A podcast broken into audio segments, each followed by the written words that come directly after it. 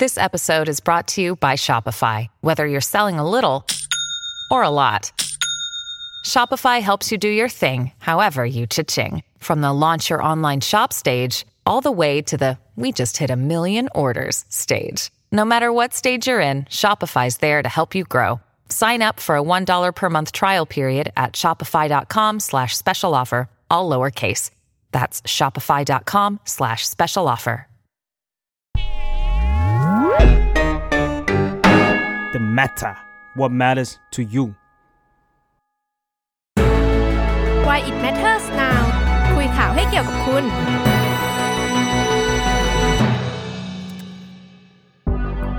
สวัสดีค่ะ ยินดีต้อนรับเข้าสู่รายการ Why It Matters Now นะคะ รายการที่จะมาคุยข่าวให้เกี่ยวกับคุณค่ะ เจอกันอีกแล้วทุกวันพฤหัสนะคะเป็นเวลาประมาณหนึ่งทุ่มนะคะ เราก็จะกลับมาเล่าข่าวให้ทุกคนฟังนะคะ ตอนนี้ทุกคนกำลังรับชมเรานะคะผ่านช่องทางค่ะ นั่นก็คือบนแฟนเพจนะคะ Facebook The Matter นะคะ แล้วก็ยังมีใน YouTube Live นะคะ The Matter ค่ะ ถ้าระหว่างนี้ใครที่แบบติดตามเพจ The Matter อยู่แล้วเนี่ยแต่ว่ายังไม่ได้เข้าไปกด Subscribe นะคะใน YouTube ก็ฝากร้านไว้ตรงนี้นะคะ ก็สามารถกดติดตามนะคะ แล้วก็เข้าไปรับชมนะคะ รายการต่างๆ จากทาง The Matter ได้นะคะ แล้วก็วันนี้ที่นั่งข้างๆก้อยนะคะ ก็สวัสดี สวัสดีงามๆครับ สวัสดีงามๆค่ะก็พี่หวีมาแทนเอ่อตูนกับสปายนะคะใช่ครับผมใช่อ้อย ไม่ได้เจอนานเป็นไงบ้างครับ ก็อุ้ยเราครั้งแรกไปเนี่ยพี่หวีที่ที่ไลฟ์ใช่ป่ะเพราะว่าครั้ง ไม่แรกไม่แรกไม่แรกนะไม่แรกแต่ว่าหายไปครึ่งปีครับสวัสดีทุกคนครับผมยังอยู่นะครับยังอยู่ยัในงอแมยู่ทเทอร์นะนะคครัรับบยังอยู่ในแมทเทอร์ค่ะ ก็พี่หวีวันนี้กลับมาพร้อมประเด็นที่โอ้โหหนักหนักๆอยู่นะทำไมพี่มาทั้งประเด็นหนักใช่หนักมีแต่เสมอเลยครับประเด็นเบาๆไม่มีบ้างเลยอะไรก็เงี้ยวันนี้มาถึงเอ่ออย่างที่แบบว่าโปรโมทไปนะก็คือเป็นเรื่องของม็อบการประท้วงนะคะ ที่เกิดขึ้นในจีน มาแต่เรื่องแบบนี้ ใช่มาแต่เรื่องแบบนี้ก็ต้องแบบไปให้ถึงมือพี่หวี ครับ ถามพี่หวีก่อนดีกว่าว่าแบบตอนเห็นตอนเห็นข่าวนี้ครั้งแรกพี่หวีแบบรู้สึกไงบ้างพี่พี่ว่าเหมือนหลายคนนะครับพี่แปลกใจ เพราะว่าอืมเวลาอืมพูดถึงจีนหรือรัฐบาลจีนอะไรเงี้ยค่ะโดยเฉพาะเมื่อคุณสีจิ้นผิงประธานาธิบดีของเขาอืมได้รับการต่ออายุอะไรเงี้ย เราจะค่ะรู้สึกว่าม็อบในเมืองจีนมันไม่น่าจะมีนะอืถูกไหมเพราะว่าเขาจะค่อนข้างควบคุมเข้มงวดอืมไม่ให้ประชาชนออกมารวมตัวกันอะไรพวกเนี้ยครับอืมอ้อยอ้อยคิดเหมือนพี่ไหมใช่อ้อยอะแบบ ขยี้ตาอะพูดจริงๆนะขยี้ตาเลยใช่ขยี้ตาเลยอะไรว่าเข้าตาไม่ว่าแบบว่าเฮ้ยแบบม็อบจีนเหรอวะม็อบอ่าจากประประชาชนชาวจีนอะไรเงี้ยแล้วแบบยิ่งหลังๆอะเรื่องมันเรื่องมันไปแตะถึงการวิพากษ์วิจารณ์รัฐบาล หรือการเออแสดงใช่ออกถึงความไม่พอใจอย่างเงี้ยใช่ใช่แล้วแบบสีจิ้นผิงเนี่ยนึกออกไหมมันก็จะแบบเฮ้ยมาแล้วนะใช่ใช่จริง ๆ ก่อนหน้านี้อืมอาจจะมีม็อบจีนใช่ใช่ประเด็นความเดือดร้อนชาวบ้านใช่ไหมใช่แต่รอบนี้คือมันมันการเมืองเลยใช่มันคือการการเมืองเลย และสิ่งที่เขาตะโกนคือ สีออกไป สีออกไป สีจิ้นผิง ใช่ใช่ไม่ใช่ไม่ใช่สีสีไม่ใช่สีอื่นสีในเมืองไทยอะไรเงี้ยกำลังกำลังกำลังหลุดกำลัองอกแบบมาว่าสีอะไรอะไรเงี้อ่ายสีออกไปอะไรเงี้ยก็ก็ค่อนข้างที่จะแบบเออตกใจแล้วก็มาแล้วนะอะไรเงี้ยน่าสนใจนะคนจีนน่าสนใจมาแล้วนะอะไรเงี้ยเริ่มมีการพูดถึงอะไร คือเราเราเราก็ยังพอเข้าใจได้แหละว่าแบบมันก็ยังมีประชาชนชาวจีนบางบางส่วนที่อาจจะไม่ได้พอใจ แต่ว่าก็อาจจะเจอในโลกอินเทอร์เน็ตนึกออกไหมพี่อ่านึนึกออกปะแต่ว่านี่คือการแบบลงถนนจริง ๆอะไรเงี้ยค่ะใช่ก็วันนี้ก็เลยแบบหยิบยกเรื่องนี้ขึ้นมามามาให้เรากันเอ๊ะข่าวนี้มันมันเริ่มเมื่อไหร่นะคะพี่วีหมายถึงว่าเริ่มประท้วง น่าจะประมาณปลายปลายๆเดือนก่อนครับอืมเพราะว่าเหตุเหตุเริ่มต้นจากเรื่องมาตรการโควิดค่ะของจีนอะไรเงี้ย ซึ่งเคยได้รับความชื่นชมนะอ้อยนะช่วงปลายปีก่อนใช่ว่าเออจีนคุมได้ดีเปิดอู่ฮั่นใช่ไหมเราก็จะรู้ว่าอืมโควิดมาจากอู่ฮั่นถึงขนาดว่า clear อู่ฮั่นจนสามารถกลับมาเปิดเมืองได้ ในค่ะขณะที่เรายังดิ้นรนกันหาวัคซีนกันอยู่เลยอะไรอย่างเงี้ยครับใช่แต่ปรากฏว่าช่วงหลังๆเราเราเรื่องเกี่ยวกับการคุมโควิดของจีนมันจะอืมมันจะซาไปมันหายไปใช่พร้อมกับใช่การข่าวที่บอกว่ากลับมาระบาดรอบใหม่อืมนะ จากว่าจากนโยบาย zero โควิดซึ่งมันมันเคย success ในช่วงเวลาหนึ่งอืมปรากฏว่าตอนนี้มาสร้างปัญหาแล้ว แล้วก็เกิดปัญหาหลาย ๆ ครั้งในช่วงปลายเดือนที่ผ่านมาอืมอะไรอย่างเงี้ยครับแล้วก็นำก็เลยนำมาสู่เหตุการณ์ที่มีคนออกมาประท้วงใช่ไหมแล้วก็สีออกไปสีออกไปเนี่ยครับอืมก็เราสองคนก็วันนี้ไม่ได้มาแบบคุยกันแค่สองคน เพราะว่าเดี๋ยวเราชวนนะคะ คุณปอภาภากรนะคะ กัดกัดชลีนะคะ อาจารย์ประจำภาควิชาการตลาดนะคะ มหาวิทยาลัยเชียงใหม่นะคะแล้วก็ยังเป็นผู้ก่อตั้งเพจไอ้ายจงนะคะ มาเนี่ยพูดคุยถึงปรากฏการณ์นะคะ การประท้วงต่อต้านนะคะ รัฐบาลที่แรงที่สุดในรอบ 10 ปี อันนี้แบบน่าสนใจประเด็นนี้นะคะ แล้วก็คุยถึงเหมือนคุยต่อเนื่องไปค่ะว่าเหมือนการชุมนุมครั้งนี้เนี่ยจะทำให้ทางการจีนเนี่ยมีการผ่อนปลนนโยนโยบายหรือเปล่านะหรือเปล่านะใช่ zero covid โหรือเปล่าหรือนะเปล่านะหรือว่ามัน เขย่าสั่นขาเออจะเป็นเรื่องใหญ่มากกว่านี้ไหมใช่อะไรอย่างเงี้ยครับดี๋วมาคุยกันวันนี้นะคะ ก็เดี๋ยวขอเชิญคุณปอนะคะ สวัสดีค่ะสวัสดีครับปอครับสวัสดีครับสวัสดีครับพี่วีครับสวัสดีครับเลยครับเดี๋ยวอ้อยขอเรียกขอเรียกขออนุญาตเรียกพี่ปอเลยนะคะ ตลอดได้ครับรายการนี้นะคะ โอเค พี่ปอค่ะเริ่มต้น เริ่มต้นคำถามค่ะอยากให้พี่ปอช่วย ช่วยเล่าถึงการประท้วงในในช่วงสัปดาห์ที่ผ่านมาค่ะว่าเอ้ยจริงๆแล้วมันมีสาเหตุมาจากอะไรจริงๆพี่หวีช่วยเกรินไปนิดนึงแล้วหรือว่าพี่ปอมีประเด็นอื่นมุมอื่นที่แบบอยากจะจริงๆเสนอแนะเพิ่มเติถ้ามถ้าผิดปอเขาเล็กเขาเล็กได้นะครับ เพราะว่าพี่พี่รู้ว่าติดตามเรื่องเหตุการณ์ในเมืองจีนอืมไม่เท่าปอหรอกครับเล่าเลยครับโอเคครับ คือคือก่อนอื่นปอต้องบอกคำว่านะครับ คือพอมาเดอะแมทเทอร์คราวนี้ก็เป็นเรื่องแบบหนักๆเหมือนกันเลยเนาะก็เหมือนที่พี่วีพูดเมื่อกี้นะครับเพราะว่าจริงๆปอก็เคยเขียนให้กับทาง The Matter เนาะนะครับแล้วกลับมาคราวนี้ก็เรื่องหนักเหมือนกันนะครับ เรื่องนี้ คือก็ตามที่ทางพี่หวีกับคุณอ้อยได้ได้เกริ่นไปอะนะครับ คือต้องบอกว่าตั้งแต่เมื่อปลายเดือนพฤศจิกายนที่ผ่านมานะครับ ก็คือมีประเด็นในเรื่องของอาการออกมาเรียกร้องนะครับ ในประเทศจีนนะครับ ในหลายพื้นที่นะครับ ในส่วนของตัวมาตรการโควิด -19 นะครับที่เขาใช้ค่อนข้างเข้มงวดอย่างที่เรารู้กันนะครับผมถึงแม้ว่าจะมีการที่เราปรับนะครับจากคำว่าโควิดเป็นศูนย์นะครับที่เขาใช้ตั้งแต่เริ่มต้นการระบาดนะครับเมื่อปี 2020 นะครับเพื่อให้ประเทศกลับมาได้ไวที่สุดนะครับสามารถคลายล็อกดาวน์อู่ฮั่นได้นะครับกลายเป็นว่านะครับถึงแม้ว่าจะมีการที่ที่เราเรียกว่าเขา จะแก้มาเป็นคำว่าไดนามิกเพื่อสื่อถึงการยืดหยุ่นและมีการปรับเข้ากับสถานการณ์มากยิ่งขึ้น แต่กลายเป็นว่าหลาย ๆ พื้นที่ก็ยังมองว่ายังค่อนข้างเข้มงวดอยู่นะครับทำให้นะครับเกิดเสียงเรียกร้องขึ้นมา เพราะว่าอะไรครับอืมเพราะจริงๆแล้วต้องบอกว่าจากเหตุเหตุการณ์ที่เราได้เห็นการประท้วงกันเนี่ย จริง ๆ แล้วต้องบอกว่ามีที่เรียกว่าชนวนขึ้นมาจากเหตุการณ์ที่เรียกที่เรียกว่าเกิดไฟไหม้นะครับ ที่เมืองค่ะอุรุมุฉี นะครับที่ซินเจียงนะครับ โดยอืมมีการออกมาในส่วนของมีคลิปต่างๆ ออกมานะครับ แต่แน่นอนว่าทางจีนก็มีการเซ็นเซอร์ไปนะครับ แต่ว่าสื่อตะวันตกก็ยังมีคลิปคนนั้นออกมาอยู่ ก็คือสื่อให้เห็นว่ามีในเรื่องของตามตึกที่มีเกิดเหตุเนี่ยมีบารีเออร์นะครับ มีสิ่งกีดขวางทำให้เจ้าหน้าที่ไม่สามารถที่จะไปดับเพลิงได้ทันท่วงทีทำให้ใช้เวลาไปประมาณอ่าประมาณเกือบสามชั่วโมงได้ นะครับ มันก็ทำให้มีผู้เสียชีวิตประมาณสิบคนนะครับ ซึ่งมันก็เลยเป็นจุดชนวนขึ้นมาว่าเข้มงวดเกินไปแล้วหรือเปล่านะครับ ถึงขั้นที่ว่าค่ะนะครับมีแบรเออร์ที่แบบที่เอาไปปิดตึกนะครับ เจ้าหน้าที่ไม่สามารถที่จะทำตรงนั้นได้นะครับ มันก็เลยจุดชนวนในการเรียกร้องขึ้นมานะครับ ในซินเจียงเองนะครับ แล้วก็อย่างที่เมืองใหญ่นะครับ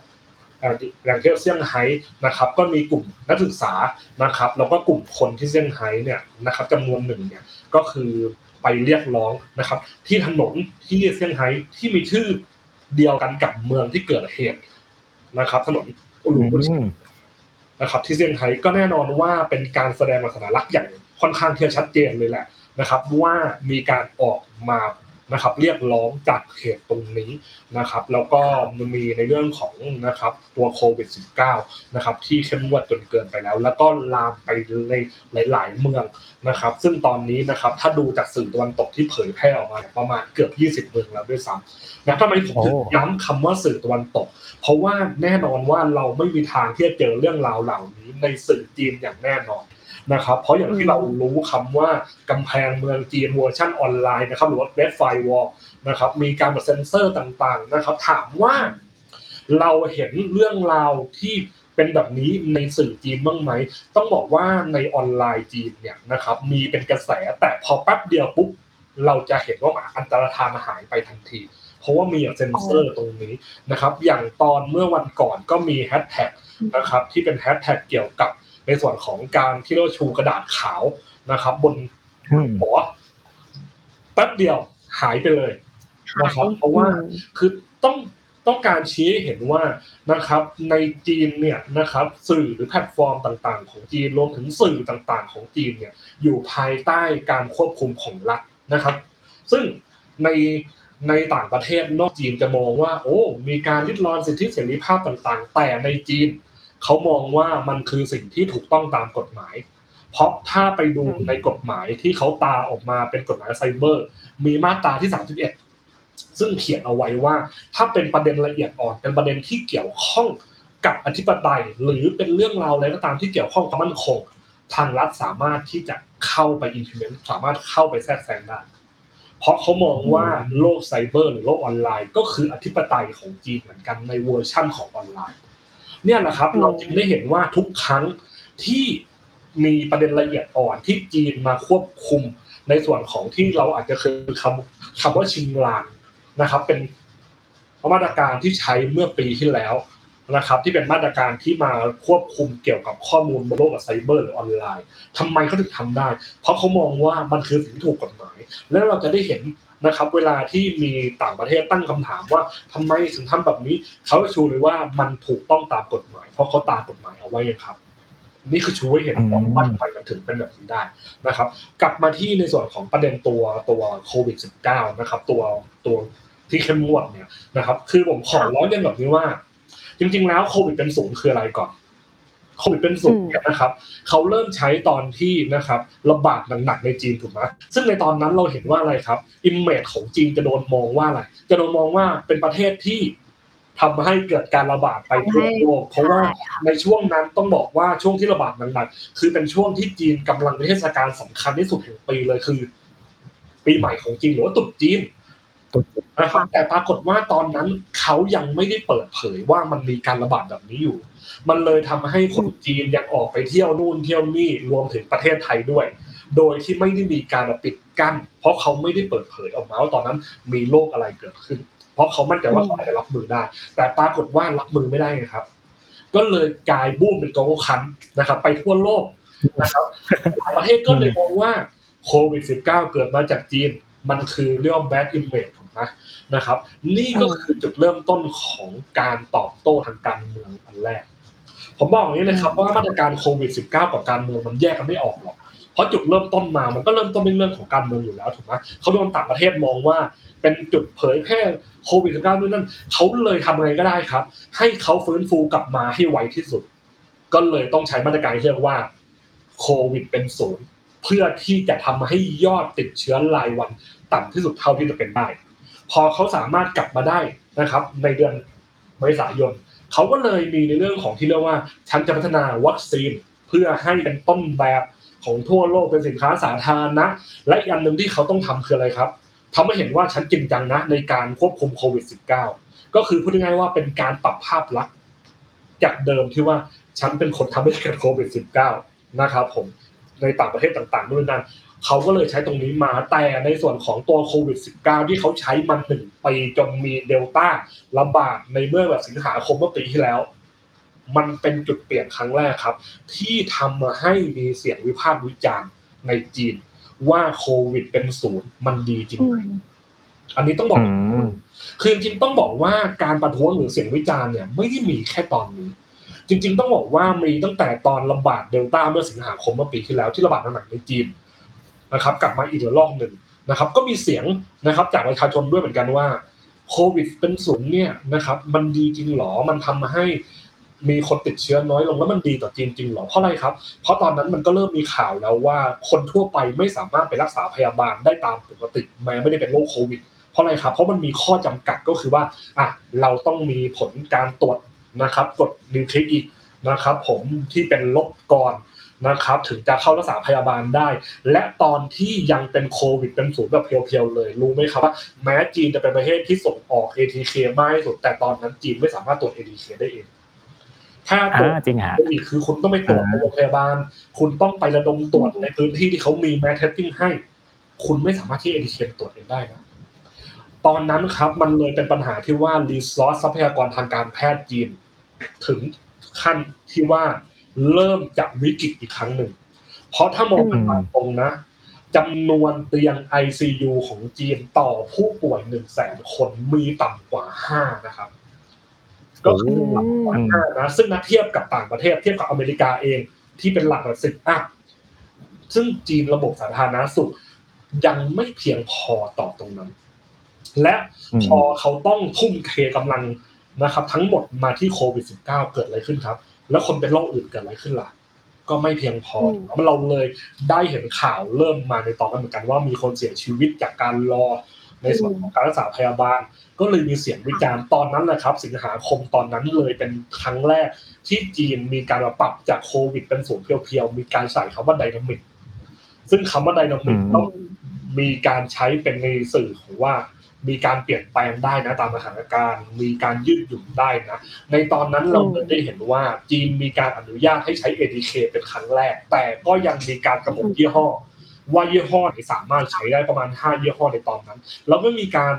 ลดนะอันนี้ที่สถานการณ์ที่คุณปอกำลังเล่าอยู่คือตอนสิงหาคมปีก่อนใช่ไหมครับไม่ใช่ปีนี้ใช่ไหมถูกต้องครับสิงหาคมปีที่แล้วนะครับเป็นจุดเริ่มต้นที่มีการใช้คำว่าไดนามิกมา ซึ่งผมกำลังชูให้เห็นว่า ตอนนั้นจีนพยายามที่จะปรับแล้วเพราะรู้ตัวว่ามีปัญหาเพราะเสียงประชาชนมาแล้วไงตั้งแต่ตอนนั้น มีการปรับมาต่างๆนะครับ แต่จุดเปลี่ยนมาอีกครั้งหนึ่งตอนมาเจอโอไมคอนทำให้นะครับกลับมาเข้มงวดอีกครั้งหนึ่ง ซึ่งตรงนี้แหละ ก็ถือเป็นจุดเปลี่ยนเหมือนกันอีกครั้งหนึ่งครับ เพราะว่าประชาชนก็เริ่มรู้สึกว่าอ้าวก็ปรับเป็นไดนามิกแล้ว แล้วทำไมเมืองอย่างเซี่ยงไฮ้ซึ่งเป็นเมืองศูนย์กลางทางเศรษฐกิจถึง ล็อกดาวน์สองเดือน หรือ CR เองเมื่อต้นปีที่ผ่านมาก็คือต้นปีนี้นะครับ CR เองก็มีประเด็นในเรื่องของที่ว่า ขาดแคลนเรื่องของอาหาร ขาดแคลนเรื่องของอาหาร มีคนเสียชีวิตนะครับ จากการรอโรงพยาบาลอีกแล้ว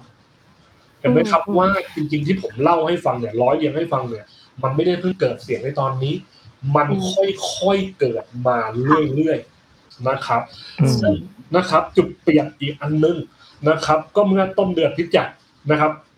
เมื่อต้นเดือนที่แล้วนะครับ พฤศจิกายนที่ผ่านมา ทางคณะกรรมการกลางสุขภาพแห่งชาติจีนหรือ NSC นะครับผมเป็นการยอมรับครั้งแรกจากหน่วยงานกลางของจีนว่ามีเสียงร้องเรียนไปที่ส่วนกลางทุกวัน ในส่วนของการเข้มงวดนะครับ เกินไปในหลายพื้นที่ ซึ่ง นะครับ จุดที่ทางรัฐบาลจีนเนี่ยมีการสื่อสารออกมาเขาสื่อสารในเวที่ว่า เราให้ไกด์ไลน์ที่ถูกต้องไปแล้วนะครับแต่สิ่งที่มันเกิดขึ้นที่เข้มงวดเกินไป เป็นเพราะว่ารัฐบาลท้องถิ่น implement ผิดพลาดเองอ่านโยบายดีแล้ว ฝ่ายปฏิบัติมีปัญหานี่คือจุดยืนของทางจีนที่เขาแถลงจุดยืนออกมา ว่านะครับรัฐบาลนี่ตัวตัว guideline ที่เขาให้ไปเนี่ยนะครับเขาบอกแล้วไงว่าการล็อกดาวน์จะล็อกได้เฉพาะพื้นที่ที่เสี่ยงต่ำนะครับ ดังนั้นพื้นที่ที่ไม่ได้เสี่ยงต่ำคุณไปล็อกดาวน์ทำไมล่ะอะรัฐบาลท้องถิ่นคุณผิดนะคุณต้องระวังตัวไว้งานไม่งั้นคุณจะโดนรับผิดชอบ ซึ่งถ้ามองกันตามความจริงนะครับ ว่าสิ่งที่รัฐบาลกลางบอกมาแบบเนี้ยนะครับ ก็เป็นการส่งเสียงขู่ไปยังรัฐบาลท้องถิ่น ซึ่งตัวรัฐบาลท้องถิ่นเองอาจจะเกิดภาวะที่เรียกว่าสับสน เพราะอะไรครับ เพราะมองย้อนไปในช่วงที่รัฐบาลจีนใช้โควิดเป็นศูนย์แบบเพียวๆ ตอนนั้นก็มีการเชือดไก่ให้ลิงดูเหมือนกันว่า ถ้าเมืองไหนพื้นที่ไหนมีคนติดเชื้อเยอะๆ มีการไม่ระบาดในวงกว้าง เจ้าหน้าที่ทั้งระดับสูงจนถึงระดับล่างๆ ต้องรับผิดชอบ มันเลยเกิดไม่ขึ้นครับ รัฐบาลท้องถิ่นเองก็อาจจะสับสนว่า แล้วควรทำยังไงดีล่ะ ดังนั้นฉันใช้ไม้แข็งเลยในการเวลาเกิดขึ้นมาปุ๊บฉันใช้ไม้แข็งเลย เพราะฉันก็กลัวจะหลุดจากตำแหน่งเหมือนกันเนี่ยแหละครับ สิ่งที่ผมพยายามชูให้เห็นคือว่า จริง ๆแล้วเนี่ยมันก็เป็นหนึ่งในความผิดพลาดอย่างหนึ่งของทางจีนเหมือนกัน ที่ตอนแรกเลือกที่ใช้ไม้แข็งที่เข้มงวดนะครับ แบบที่เรียกว่าสุดๆนะครับ ถึงแม้ว่าพอเขาพยายามที่จะปรับแล้วแต่ ด้วยที่ว่าพื้นที่เขาเยอะนะครับ รัฐบาลท้องถิ่นมีอยู่เยอะมาก อาจปรับตัวไม่ทัน เพราะกลัวว่าจะโดนเชื่อเหมือนกับที่เคยเป็นซึ่งตรงนี้แหละคือ challenge มาก ในสิ่งที่เขาจะต้องทบทวนดูตรงนี้ ว่าเขาจะ balance ยังไงดี ซึ่งจริง ๆ แล้วต้องบอกว่ามีสัญญาณบวกเลยครับนะครับ ในต้นเดือนที่ผ่านมาที่ผมบอกว่าทางหน่วยงานกลางของจีนเนี่ยกล้าที่จะยอมรับในครั้งแรกว่ามีเสียงเรียกร้อง ทุกวันในประเด็นนี้ เขาเลยมีการเริ่มปรับต้นเดือนที่ผ่านมาคือต้นเดือนพฤศจิกาใช่ไหมคุณปอใช่ครับเพราะวันนี้เราคุยกันมันข้ามมันข้ามเดือนแล้วนะครับที่มันผ่านมันข้ามเดือนแล้วจะนานเนาะแต่จริงมันไม่นานมันเพิ่งเกิดขึ้นไม่นานค่ะอืมซึ่งซึ่งซึ่งจริงๆต้องบอกว่านะครับอ่าหลังจากที่มีการออกมายอมรับไม่กี่วันก็ไวมากเหมือนกัน ก็มีการที่เรียกว่าปรับนะครับ มาตรการโควิด -19 หรือที่รู้กันในนามที่เรียกว่า 20 ข้อมาตรการ หนึ่งในนั้นก็คืออมการลดนะครับ การกักตัวในโรงพยาบาลนะครับ ลดในส่วนของที่ว่า ถ้าคุณไม่ได้เป็นผู้ใกล้ชิดผู้ป่วยจริง ๆ คุณไม่ต้องกักตัว หรือคุณกักตัวที่บ้าน ซึ่งเพื่อลดรีซอสนะครับ และก็ลดแรงกดดันที่มีเสียงเรียกร้องรวมถึงการแบ่งเลเวลของของที่เรียกว่าแบ่งพื้นที่ความเสี่ยงนะครับ จากเดิมมีพื้นที่ความเสี่ยงคือ high ก็คือสูง แล้วก็ตรงกลาง แล้วก็ low เขามองว่าถ้ามันแบ่งเป็นสามระดับคนนะครับตัวรัฐบาลท้องถิ่นอาจจะสับสนว่ากลางๆคืออะไรนะ ก็ให้เหลือแค่ high และ low นะครับ แต่ปรากฏว่าก็ยังเจอปัญหาอยู่เลยครับนะครับ อย่างเช่นที่เมืองอุรุมูชีนะครับ ซึ่งนะครับรัฐบาลนะครับ ก็ออกมาบอกว่าจริงๆแล้วตึกที่เกิดเหตุไฟไหม้มันอยู่ในเขตพื้นที่เสี่ยงต่ำนะ แล้วทำไมมันถึงมีการล็อกดาวน์ได้ล่ะเห็นไหมครับว่าอืมอืมเขาก็ตั้งคำถามไปที่รัฐบาลท้องถิ่นเขาปฏิเสธว่าเขาไม่ได้มีการล็อกตรงนั้น เพราะมันคือพื้นที่เสี่ยงต่ำสิ่งที่ผมจะกำลังจะชูว่าเห็นอีกก็คือว่า ถ้าลองฟังดีๆนะสิ่งที่ผมเล่ามาร้อยเรียงแต่เรื่องปีที่แล้วมาจนถึงวันนี้จะเห็นเลยว่านะครับสิ่งหนึ่งที่รัฐบาลท้องถิ่นค่อนข้างที่จะ action ในช่วงนี้คือว่ามอนิเตอร์ และการเลยว่าเชิงลุกควรทำยังไง ถึงแม้ว่าเขาจะปฏิเสธ คือต้องบอกว่าในการแถลงของการจีนในช่วงหลายวันมานี้จะไม่มีคำว่าประท้วงนะครับ จะไม่มีการใช้คำว่าประท้วงเด็ดขาดเพราะเป็นสิ่งละเอียดอ่อนมากๆนะครับ แต่สิ่งที่เราได้เห็นคือว่า แม้ไม่มีการใช้คำว่าประท้วง แต่สิ่งที่เขามีการคลายมาตรการ มันคือเป็นไปตามข้อเรียกร้อง อย่างเช่นล่าสุดนะครับ เมื่อวานนี้นะครับ ผมเราได้เห็นข่าวจากต่างประเทศเนาะว่าที่กวางโจว นะครับหรือว่าควางเจาเนี่ยทางตอนใต้ของจีนเนี่ยมีการประท้วงที่รุนแรงมากถูกไหมนะครับมีกลุ่มคนจำนวนหนึ่งนะครับมีการประทับติดกับเจ้าหน้าที่ด้วย ซึ่งเราได้เห็นการเปลี่ยนแปลงโดยทันทีก็คือว่าหลายเขตในกวางโจวมีการคลายล็อกดาวน์เอ๊ะเกิดอะไรขึ้นล่ะถึงแม้รัฐบาลจะไม่ได้มีการยอมรับว่ามีการประท้วงแต่ไอมาตรการที่คลายมันสอดคล้องกับสิ่งที่เกิดขึ้นถูกไหมหรือย้อนไปเมื่อวันเสาร์อาทิตย์ที่ผ่านมา นะครับ เหตุเกิดที่อุรุมูชีในเรื่องของที่มีการตั้งคำถามว่าตึกที่ไฟไหม้มี barrier เยอะแยะมากมายทำให้ไม่สามารถจะดับเพลิงได้ทันเวลา แต่กลายเป็นว่าเมืองหลวงของจีนหรือกรุงปักกิ่ง มีการแถลงว่าพื้นที่ใด ๆ ก็ตามในปักกิ่งห้ามใช้ barrierในการล็อกตึก โดยเฉพาะพื้นที่หนีไฟ เอ๊ะ คุณบอกว่าไม่มีการล็อกมีถูกไหมแต่ ทำไมเมืองหลวงก็มีการที่เรียกว่ามีมาตรการตรงนี้ออกมา เห็นไหมครับว่าถึงแม้เขาจะไม่ยอมรับนะครับ แต่เขามีการใช้มาตรการเชิงลุก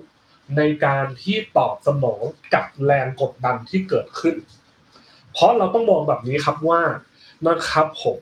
ทางจีนเองเนี่ยก็ไม่อยากที่จะให้ภาพลักษณ์ของเขาเนี่ยมันแย่ไปมากกว่านี้ ราะจริงๆแล้วต้องบอกว่านะครับในในการประชุมนะครับ G20 นะครับแล้วก็การเดินทางของเสียงผิงที่ออกประเทศครั้งแรกเนี่ยมาเยือนเมืองไทยเนี่ยนะครับในการประชุมเอเปกเนี่ยเขาต้องการที่จะเสยเห็นว่าเขาต้องการที่จะร่วมมือกับโลก อย่างที่เราได้เห็นเขามีการพูดบ่อยมากว่า จะสร้างชุมชนที่มีการแชร์อนาคตร่วมกันถูกไหมมีการชูนโยบาย GDI นะครับหรือว่า Global Development Initiative การพัฒนาระดับโลกดังนั้นครับเขาผมมองว่าเขาก็กลัวเหมือนกันในเรื่องของภาพลักษณ์ตรงนี้ เพราะทำไมครับ เพราะอย่างตอนที่เขาเจอประเด็นหนักๆในเรื่องของโควิด -19 ทำไมเขาถึงประกาศให้ตัววัคซีนนะครับ เป็นสินค้าสาธารณะเพราะเขาก็ต้องการที่จะทำให้ภาพลักษณ์กลับมาโอเคเหมือนกันถูกไหมถึงในช่วงแรก เขาจะไม่ยอมรับว่าการทำให้วัคซีนเป็นสินค้าสาธารณะมันคือหนึ่งในทางการทูตของเขา แต่ปลายปีที่แล้ว ก็มีการยอมรับแบบไกลๆว่าในเรื่องของการเหอจ้วนนะครับ หรือว่าการที่เรียกว่า cooperation ในเรื่องของวัคซีนต่างประเทศ มันก็คือหนึ่งในการดำเนินการกันนะครับ ทางการทูตในยุคของจีน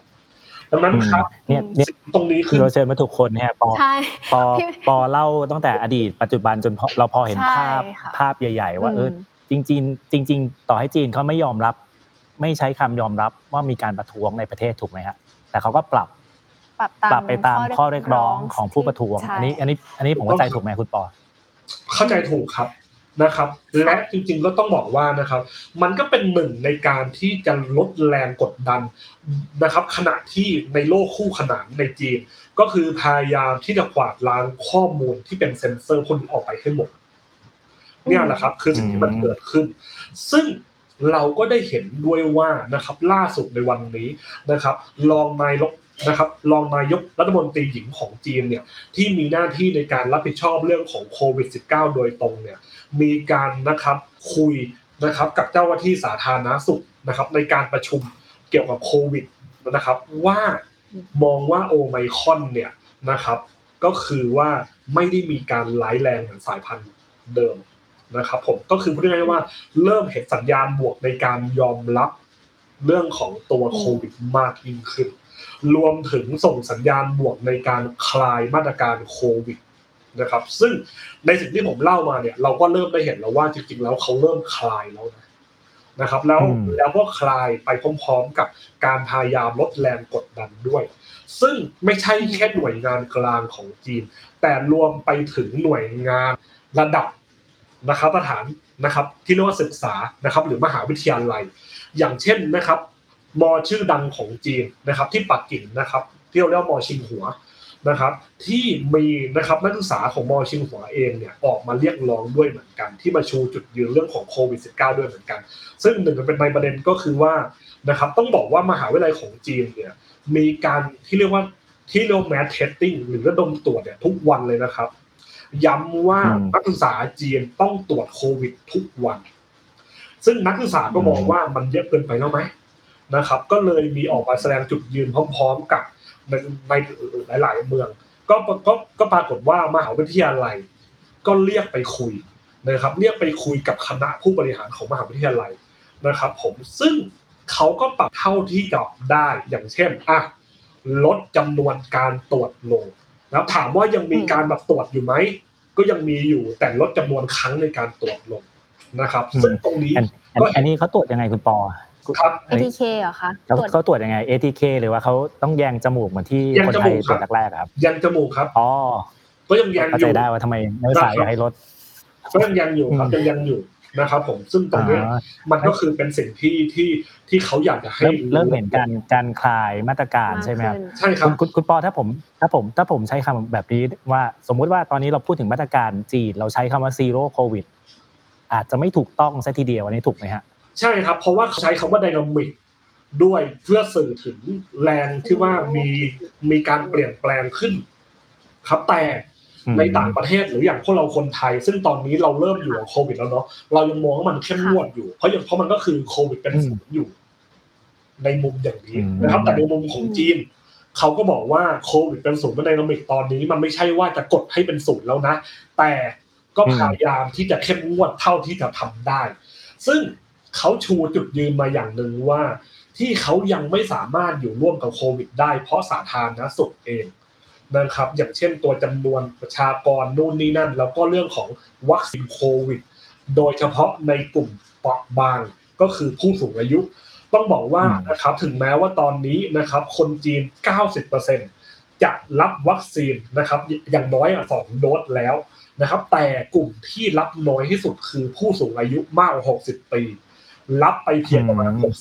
60%เขาเลยเอาตรงนี้แหละมาเป็นจุดที่สื่อสารกับประชาชนหรือกับต่างประเทศเองว่า เขายังไม่สามารถอยู่ร่วมกับโควิดได้ ยังต้องใช้ซีโร่โควิดอยู่เพราะผู้สูงอายุยังรับวัคซีนค่อนข้างน้อยใช่ไหมครับนะแล้วครับแล้วก็วัคซีนที่เขาใช้คือวัคซีนเชื้อตาย อันนี้ผมเข้าใจถูกไหมฮะคือต้องยอมรับว่าตอนเนี้ยนะครับ จีนยังคงใช้วัคซีนของจีนเป็นหลักนะครับ อย่างล่าสุดเนี่ยเขามีการประกาศ นะครับกระตุ้นการฉีดวัคซีนในกลุ่มผู้สูงอายุนะครับ มีการให้วัคซีนทางเลือกถึง 6 ชนิดนะครับถึง 6 เจ้านะครับ แต่ทั้งหมดก็คือ made in China นะครับอ่าโดยจะมีการที่เพิ่มมาอีกอันหนึ่งนะครับ ก็คือแบบสูตรดมนะครับ ซึ่งอันเนี้ยก็ถือว่าเป็นการที่เรียกว่าเขาก็รู้แหละ ว่าเหตุผลหนึ่งที่ผู้สูงอายุนะครับ ยังไม่อยากรับวัคซีนคืออะไร เขากลัวเจ็บ เพราะต้องยอมรับว่าผู้สูงอายุจำนวนไม่น้อยนะครับ กลัวการฉีด ดังนั้นทางรัฐบาลจีนบอกว่าอะท่านั้นชันพัฒนานะครับ ที่เป็นวัคซีนแบบสูบนมแล้วกันเป็นแบบนม อืมแล้วแต่อืมจริงๆจริงๆตอนแรกเราเราจะฉีดวัคซีนเราก็กลัวเจ็บเหมือนกันนะเอาพาพาพ่อแม่ไปฉีดใช่ก็กลัวเหมือนกันเลยฮะแต่กลัวติดมากกว่ากลัวติดมากก็เลยกลัวต้องติดฉีมากดกว่าอะไรอย่างเงี้ยอืมอืมใช่ซึ่งอันเป้านี้แหละเป้าหมายของทาง ครับเชิญเชิญคุณปอต่อครับครับครับก็ก็เลยบอกว่าตรงนี้แหละเป็นสิ่งที่เราสื่อให้เห็นว่าเขาก็พยายามที่จะปรับตามเสียงเรียกร้องเหมือนกันนะครับอืมแต่อืมก็ต้องมองอีกมุมหนึ่งนะครับว่ามันถ้าคือต้องยอมรับว่าอย่างทางตะวันตกเองนะครับ หรือต่างชาติเองเนี่ย ก็ยังมีจุดหนึ่งที่เมนชั่นขึ้นมาว่า เป็นเรื่องการเมืองด้วยหรือเปล่า ผมก็ย้อนกลับไปในมุมที่ผมพูดตั้งแต่ต้นว่า มันแยกกันไม่ออกหรอกครับ โควิดมันคือการเมืองนั่นแหละคือเรื่องเดียวกันอืมอะลองมองแบบนี้นะ ถ้าสมมติว่าวันนี้มีม็อบออกมาแบบนี้นะครับ มีการประท้วงมาแบบนี้ ถึงแม้ว่าทางจีนจะไม่ยอมรับว่ามันมีการประท้วงนะครับผมนับแต่นะครับ ทางจีนบอกเลยว่า ฉันจะยกเลิกโควิดเป็นศูนย์แล้ว คิดว่าเกิดอะไรขึ้นครับ ในมุมของคนต่างประเทศมองว่าอืมเฮ้ยอำนาจสั่งคอนแล้วหรือเปล่าถึงต้องอืม ยอมรับในการเปลี่ยนแบบนี้เลย ซึ่งต้องยอมรับมันคือเรื่องของการเมืองไงครับ เขาถึงยังต้องมีในส่วนของการคงไว้ซึ่งโควิด -19 เป็นศูนย์และต้องยอมรับว่านะครับ มันก็คือเรื่องของการคงอำนาจภายในพรรคคอมมิวนิสต์ด้วย เพราะว่าอืมตัว zero COVID เนี่ยนะครับ ผมนะครับเป็นนโยบายของใคร เป็นนโยบายของผู้นำจีนคนปัจจุบัน ซึ่งนะครับ ต้องยอมรับว่าก็มีข้อกังขานะครับ จากทั่วโลกรวมถึงบางคนในพักด้วย ดังนั้นครับ ถ้าสมมติว่าวันดีคืนดีคือยกเลิกไปเลยแบบทันทีผมมองว่ามันคือเรื่องของอำนาจด้วย ตรงนี้แหละมันคือเรื่องของทางอำนาจด้วยมันคือเรื่องของการเมืองจริงๆครับ ดังนั้นเราเอเลอยคุณปอให้ให้ให้ภาพชัดมากเลยนะว่าแบบค่อยเป็นนโยบายโควิดเกี่ยวกับการเมืองมันยังไงมันถูกต้องแยกกันไหมคะแต่ว่าแต่ว่าตอนนี้ผมสงสัยว่า แต่ว่าตอนเนี้ยคุณ ถ้าพูดถึงคุณสีจิ้นผิงเนี่ยครัฮะบเขาก็จัดการอะไรภายในพรรคอืมค่อนข้างแข็งแรงแล้วเนี่ยครับค่ะเป็นไปได้ไหมว่านโยบายเกี่ยวกับโควิดเขาจะเปลี่ยนที่มันอืมผ่อนคลายมากกว่านี้อาจจะเป็นไปตามเทรนด์ของโลกที่ละพยายามให้อยู่กับใช่โควิดให้ได้อะไรเงี้ยคุณปอใช่เนี่ยครับสิ่งที่ผมพูดมาทั้งหมดตั้งแต่ต้นเนี่ยมันคือการที่ให้เห็นแล้วว่าเขาเริ่มจะเปลี่ยนแล้ว เพราะหลังจากที่เขาได้นะครับ ที่เรียกว่าหกอรหันต์ข้างกายเขารวมเขาเป็นเจ็ดอรหันต์แห่งพรรคคอมมิวนิสต์จีนหรือคณะผู้นำอืมจีน นะจะเห็นเลยว่าเขามีการประกาศมา 23 ตุลาพอต้นเดือนพฤศจิกามีการประชุมเรื่องโควิด หลังจากนั้นสองสามวันมีการคลายมาตรการโควิด ลดการกักตัวต่างๆนะครับท่ามกลางนะครับเสียงวิจารณ์นะเราได้เห็นเลยครับว่าเขาเริ่มปรับแล้วแต่ตามสไตล์จีนไม่สามารถปรับได้โดยทันที อันนี้ต้องบอกตามตรง เพราะไม่งั้นมันจะมีเสียง ตามมาในเรื่องของตัวอำนาจต่างๆ เรื่องของ power อ่านะครับเพราะอะไรครับอืมเพราะจริงต้องบอกว่า ตั้งแต่เมื่อปีที่แล้วที่มีการประชุมนะครับ เพื่อที่ทำให้มีการร่างประวัติศาสตร์นะครับ เกี่ยวกับตัวแนวคิดของนะครับสีจิ้นผิงนะครับ เนื่องในการครบรอบพรรคคอมมิวนิสต์เนี่ยนะครับก็มีการพูดถึงที่ว่าศูนย์กลางอำนาจของพรรคศูนย์กลางอำนาจของประเทศอยู่ที่ผู้นำจีน ดังนั้นมันจะอารมณ์ที่ว่าผู้นำบอกอะไรต้องทำแบบนั้นอืมซึ่งเชื่อผู้นำชาติคนไทยถูกไหมฮะประมาณนั้นตัวมาตรการโควิดเป็นศูนย์เนี่ยก็คือมาจากตัวผู้นำไงอืมซึ่งถ้าสมมติว่าวันดีคืนดีเปลี่ยนมาตรการโดยทันที มันมีเสียงเรื่องของอำนาจอยู่แล้ว ดังนั้นครับก็เลยต้องมีการทำค่อยเป็นค่อยไป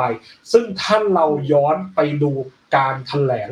ของสีจิ้นผิงตั้งแต่ 16 ตุลาคมในการที่เราเปิดประชุมสมัชชาครั้งที่ 20 เราได้เห็นเลยว่าอืมในตอนนั้นสีจิ้นผิงนะครับ มีการพูดถึงว่านะครับเห็นประโยชน์ของโควิดเป็นศูนย์นะครับทำให้นะครับประเทศสามารถดำเนินเศรษฐกิจได้นู่นนี่นั่น ซึ่งหลายฝ่ายมองว่าอ้าวเขามีการแบบยกย่องโควิดเป็นศูนย์แสดงว่าเขาต้องการโควิดศูนย์ต่อไปไหม ก็อาจจะใช่แต่สิ่งหนึ่งที่เราได้เห็นคือเขามีการพูดว่าจะ balance ในเรื่องของตัวมาตรการโควิด และเศรษฐกิจมากยิ่งขึ้น ซึ่งอ่าเขาได้น่าสนใจส่งดีสัญญาณไว้ตั้งแต่ตอนนั้นแล้วเลยครับ และค่อยๆปรับมาเรื่อยๆนะครับ เนี่ยหแต่ละสไตล์จีนจะสไตล์จีนจะไม่พูดชัดๆ ว่าเขาปรับถูกไหมฮะอ่าเขาจะค่อยๆ ส่งสัญญาณมาเหมือนที่คุณปอว่าว่าค่ะค่อยๆ ส่งสัญญาณมาอะไรอย่างนี้อืมใช่ครัทีบนี้ทีนี้อ้อยอยากอ้อยอยากรู้เรื่องบรรยากาศรอบๆมันก็คือ อย่างเราที่เราคุยกันตอนแรกคือเราก็แอบตกใจใช่ไหมเพราะว่าครับเอ้ยมันเป็นเรื่องที่นานๆทีจะเห็นเลยอะครัค่ะบแต่ว่าครับอย่างในอย่างในชาวจีนเองในประเทศเนี้ยค่ะพอมันมีเหตุการณ์ที่ เฮ้ยคนเรียกร้องรวมตัวกันเรียกร้องอะไรอย่างเงี้ยค่ะ ซึ่งแบบจะไม่ใช้คำว่าประท้วงเนาะเพราะว่ารัฐบาลเขาไม่ยอมรับมันคือการประท้วงเขาเขาเขาเห็นใช่เขาเห็นไหมคุณปอคนในประเทศเขาเห็นไหมเออคนในประเทศแล้วเขามัน react ยังไงกับเหตุการณ์ที่เกิดขึ้นอะไรใช่บรรยากาศรอเงี้ยมันเป็นยังไงคือบ้างคือคือผมขอ recap คำถามแบบนี้เนาะคือคำคือคำถามที่ทางคุณหมีกับทางคุณอ้อยคือ หมายความว่าถ้าเราอยากจะรู้ว่าคนจีน react ยังไงบ้างกับเหตุการณ์ประมาณนี้ค่ะเราจะดูได้ยังไงถูกไหมซึ่งนะครับใช่เพราะว่าใช่ในจีนอยากเขารู้มีกาอยารกรู้ครับเซอร์ใช่ไหมอะ อันแรกครับค่ะอย่างที่ผมเคยบอกว่านะครับ ถึงแม้จะมีเซ็นเซอร์ แต่มันจะหลุดมาแป๊บหนึ่งแล้วมันจะเซ็นเซอร์ไป ซึ่งในช่วงนั้นแหละเราจะได้เห็นการ react นะครับ และเราจะได้เห็นจากอะไรครับ จากสื่อต่างประเทศนั่นแหละครับอ่าสื่อต่างประเทศเนี่ยแหละ เป็นการที่เรียกว่าสะท้อนในส่วนของนะครับ การ react ของคนในชาติจีนเหมือนกัน และอีกอันหนึ่งก็คือเราสะท้อนได้จากการ react ของรัฐบาลจีน ซึ่งทำไมผมถึงบอกว่านะครับ เสียงของการประท้วงในครั้งนี้เนี่ยนะครับ ค่อนข้างที่จะรุนแรงเหมือนกันนะ เพราะอะไรครับ เราได้เห็น react ทันทีของทางรัฐบาล ที่มีการออกอืมมาตรการต่างๆ ผ่อนคลายโดยทันทีถึงแม้จะไม่ยอมรับว่าเกิดการประท้วงเนี่ยแหละครับ เราเห็นการสะท้อนได้จากตรงนี้ นะครับแสดแสดงแสดงว่าถ้าใครเป็นสื่อต่างชาติที่จับตาสถานการณ์จีนปุ๊บคุณห้ามกระพริบตาเลยใช่ไหมคุณปอเพราะมันมันจะอยู่แวบเดียวถูกไหมฮะมันมันมันจะไม่ขึ้น trending เหมือนเมืองไทยอันนี้ที่คือหมายยู่หลายชั่วโมงในโลกออนไลน์จีนนั้นคือคืออย่างครับในเวยป๋อนะครับ ซึ่งนั่นแหละนะครับ คือมันจะขึ้นอยู่แป๊บหนึ่งและถ้ามันเป็นประเด็นละเอียดอ่อนมันจะหายไปนะครับ ซึ่งตรงนี้ถ้าอ่าถ้ามองในมุมของจีนจีนมองว่าทำได้ เพราะมันคือเรื่องของถูกกฎหมายที่เขาบัญญัติเอาไว้ อ๋ออ๋อก็การเทคดาวข้อความอะทำได้อ่าเพราะรัฐบาลจีนมีกฎหมายอยู่ถูกไหมครับอืมแล้วแล้วแบบอย่างชาวบ้าน อันนี้ก็ถามถามดูก็ไม่รู้ว่าพี่ปอจะตอบได้หรือเปล่าอย่างชาวบ้านทั่วๆไปอย่างอยู่ต่างเมืองอะไรอย่างเงี้ยค่ะ คือเขาสามารถรับรู้เหตุการณ์ไปพร้อม ๆ ที่มันเกิดขึ้นไหมคะหรือว่าก็หรือว่าเราเองก็ก็ไม่รู้ว่าเขารู้หรือเปล่า อันนี้ต้องบอกแบบนี้ครับว่า คือมันก็เหมือนกับที่สื่อต่างชาติมีการนำเสนอนะครับ ว่าหลาย ๆ ครั้งเนี่ยเราก็ได้เห็นการแบบโพสต์นะครับลงบนแบบไทม์ไลน์ของตัวเอง หรือโพสต์บนเวยปัวของตัวเองนั่นแหละ ซึ่งก็ต้องยอมรับว่า มันก็มีการรับรู้ด้วยเหมือนกันนะครับใช่แต่ก็ต้องยอมรับว่านะครับ คนจีนจำนวนไม่น้อยนะครับ ก็ยังคงมีความเชื่อมั่นในสิ่งที่ทางรัฐบาลได้ทำในเรื่องของโควิด -19 คือเขามองในมุมนี้ครับ คืออันนี้ผมมองแบบสองฝ่ายเนาะคือในฝ่ายที่ยังเชื่อมั่นอยู่นะครับ มองว่าก็มันเข้ากับบริบทของจีนแล้วไง คือคนจีนเยอะไม่งั้นเราจะแบบป่วยเยอะไม่งั้นเราจะมีผู้เสียชีวิตเยอะนะเหมือนกับประเทศอื่น ซึ่งตรงนี้ต้องยอมรับว่า มันก็เป็นส่วนหนึ่งของของการที่เรียกว่า grooming นะครับ จากสื่อทางการจีน คือต้องบอกนี้ครับว่าสื่อทางการจีนเองเนี่ยนะครับ ก็มักจะมีการนำเสนอ นะครับในมุมบวกของการที่ยังเข้มงวดอยู่ ว่าถ้าเปรียบเทียบจากประเทศอื่นที่อยู่ร่วมกับโควิด แล้ว อย่างเช่นอเมริกาเขามีจำนวนผู้ติดเชื้อเขามีจำนวนคนเสียชีวิตเยอะมากเลยนะ ซึ่งส่งผลต่อเศรษฐกิจ เนี่ยแหละครับ คือสิ่งที่เขาพยายามสื่อสารโดยตลอด ผมถึงบอกเลยว่ามันคือการเมือง คือในมุมหนึ่งนะครับ ต่างประเทศหรืออเมริกามองว่าจีนมีเศรษฐกิจที่ตกต่ำ นะครับจากโควิด -19 เป็นศูนย์นะครับแต่จีนก็มองอีกมุมหนึ่งเหมือนกันว่าอเมริกามีเศรษฐกิจที่ตกต่ำมีอัตราเงินเฟ้อที่สูงเป็นประวัติการนะครับ จากการที่เขาอยู่ร่วมกับโควิด เห็นไหมต่างนี่นี่ไงเออมันการเมืองมันการเมืองระหว่างประเทศใช่ไหมบลัฟบลัฟกันไปบลัฟกันมาอะไรอย่างเงี้ยเออเนี่ยแหละครับ ผมถึงบอกว่าเราแยกไม่ออกเลยอะในเรื่องของตัวมาตรการโควิดกับการเมือง เพราะว่ามันคือเป็นเรื่องตรงนี้จริง ๆ ซึ่งเอาตรงนั้นมันไม่ได้แค่จีนอะที่เอาการเมืองเป็นเรื่องของโควิด อย่างอเมริกาเองนะครับทำไมคะแนนนิยมของโจไบเดนถึงถึงตกต่ำลงเพราะเพราะว่าอเมริกันชนก็มองว่าเขารับมือกับเศรษฐกิจในช่วงของโควิด -19 ได้ไม่ดี จนเกิดภาวะเงินเฟ้อเลยเกิดที่เรียกว่าจริงๆไม่ไม่ใช่อเมริกาคุณปอจริงจริงๆจริงๆรอบๆตัวเราก็ก็ได้ก็โดนวิจารณ์อยู่เหมือนกันนะครับหรือว่าไต้หวันก็ตามอ่าหรือแม้แต่ไต้หวันถูกป่ะคืออย่างไต้หวันทำไมเทียบที่เราได้เห็นการเลือกตั้งท้องถิ่นไต้หวัน แล้วทำไมอะพักของมาใช่อิงหวนทำไมถึงได้การเลือกตั้งท้องถิ่นแค่ห้าที่นั่นน่ะซึ่งค่ะนะครับ ต้องบอกพักฝ่ายตรงข้ามนะครับ หรือว่าก๊กเบนตั๋งก็ออกมานะครับ ออกมาบัฟว่าก็เป็นเพราะว่ารับมือโควิดได้ไม่ดีไงโควิดเห็นไหมเรื่องของโควิดมันเป็นเรื่องของการเมืองเหมือนกัน ซึ่งเราก็ได้เห็นตรงนี้นะครับ แต่ว่าอันเนี้ยนะครับ ผมไม่ได้อวยจีนนะพูดตามเนื้อผ้าเลย ว่าตอนเนี้ยรัฐบาลเขาก็พยายามที่จะปรับ อย่างที่เราได้เห็นเนี่ยอืมคือเขาก็ยืนกระต่ายขาเดียวว่ามันไม่มีการประท้วงเขาทำโอเคแล้วอืมรัฐบาลท้องถิ่น implement ผิดนะครับแต่เขาก็ค่อยๆปรับอืมเพราะว่าคุณมันปอผมอยากรู้เรื่องขผองมพรรคอะครับผมอยากรู้อยากรู้นิดนึงครับชะตากรรมของผู้ประท้วงเนี่ยครับอืมคือคือหลังหลังจากเขาออกมาประท้วงแล้วรัฐบาลจีนจัดการกับเขายังไงไปดีลกับเขายังไงใช้คำนี้ดีกว่าครับคืออันเนี้ยก็ต้องยอมรับแบบ แบบนี้นะครับว่าอย่างที่ผมได้พูดไปตะเกียว่า ภายใต้การผ่อนคลายมาตรการ เพื่อลดแรงกดดัน แต่ก็ต้องยอมรับว่าทางการจีนมองว่าการออกมาประท้วงออกมาชุมนุมคือสิ่งที่ผิดกฎหมายนะครับ สิ่งที่ผิดกฎเขามองว่ามันเกี่ยวข้องกับอธิปไตยเขาก็เลยมีการใช้การควบคุมฝูงชน อันนี้ต้องยอมรับว่ามีเกิดตรงนี้เกิดขึ้นนะครับทำไมถึงเป็นแบบนี้นะครับอะผมเชื่อว่าฝ่ายที่นะครับที่ ที่แบบอ่าอยู่ข้างจีนก็จะบอกว่ามันมันไม่ได้มีม็อบมันไม่ใช่เรื่องจริงนะครับ มีคือเป็นสื่อตะวันตกที่ออกมาบอกแบบนี้เองนะครับ แต่เมื่อวานนี้นะครับ ต้องบอกว่าโฆษกกระทรวงการต่างประเทศจีนนะครับ หรือว่าเจ้าลี่เจียนก็ออกมาบอกว่าทางนักข่าวของ BBC ที่บอกว่าโดนทำร้ายโดยเจ้าหน้าที่ของจีนเนี่ยไม่ได้เรื่องจริงเขาไม่ได้ทำร้ายนะครับ แต่มีการที่เรียกว่าปะทะกันเนี่ย นะเพราะว่าไม่รู้ว่าเป็นนักข่าว เพราะไม่มีการเปิดเผยตัวตนซึ่งคุณเห็นไหเหมตุคการัรบณ์คุ้นว่ามากเลยคุณปอ เห็นไหมครับว่าอะไรครับ มันมีการชุมนุมจริงไหมล่ะ ก็จริงไม่งั้นอืมจะโดนทำร้ายจากอะไร และเห็นไหมครับว่ามีการควบคุมโดยอะไร โดยเจ้าหน้าที่ เนี่ยแหละครับ คือสิ่งที่เราได้เห็น ผมถึงบอกว่า ผมไม่ได้อ้างแต่สื่อตะวันตก แต่การรีแอคจากทางจีน ก็ทำให้เราได้เห็นแล้วตรงนี้ แต่เขาจะหลีกเลี่ยงการใช้คำว่าปัดทวง เขาใช้คำว่าการรวมตัวที่ท้องถนนอันนี้คืออาที่ที่เขามีการแถลงออกมา ซึ่งอันนี้นะครับ ผมคือผมเล่าแบบเป็นกลาง คือเรามองตามนักวิชาการเนาะดังนั้นเราเลยเล่าโดยการที่เอาจากทั้งจีนและและจากตะวันตกนะครับ มาเล่าให้ฟังในแต่ละมุมนะครับ ซึ่งคำแถลงของเจ้าลี่เจียน ก็เป็นไปตามสไตล์จีน คือทางอังกฤษนะครับ บอกว่าทางเจ้าหน้าที่ของจีนใช้ความรุนแรงจากการที่เรียกว่ามีคนมารวมตัวที่ท้องถนนย้ำว่าไม่ใช้คำว่าประท้วงนะนะคในรับประท้วงนะครับ แค่รวมตัวแต่ว่าทางเจ้าลี่เจียนโฆษกของกระทรวงการต่างประเทศจีนก็บอกว่า แล้วที่อังกฤษเคยใช้กำลังนะครับ เจ้าหน้าที่ที่มีการใช้ความรุนแรงกับการประท้วงที่อังกฤษบ้างล่ะทำไมไม่อืมพูด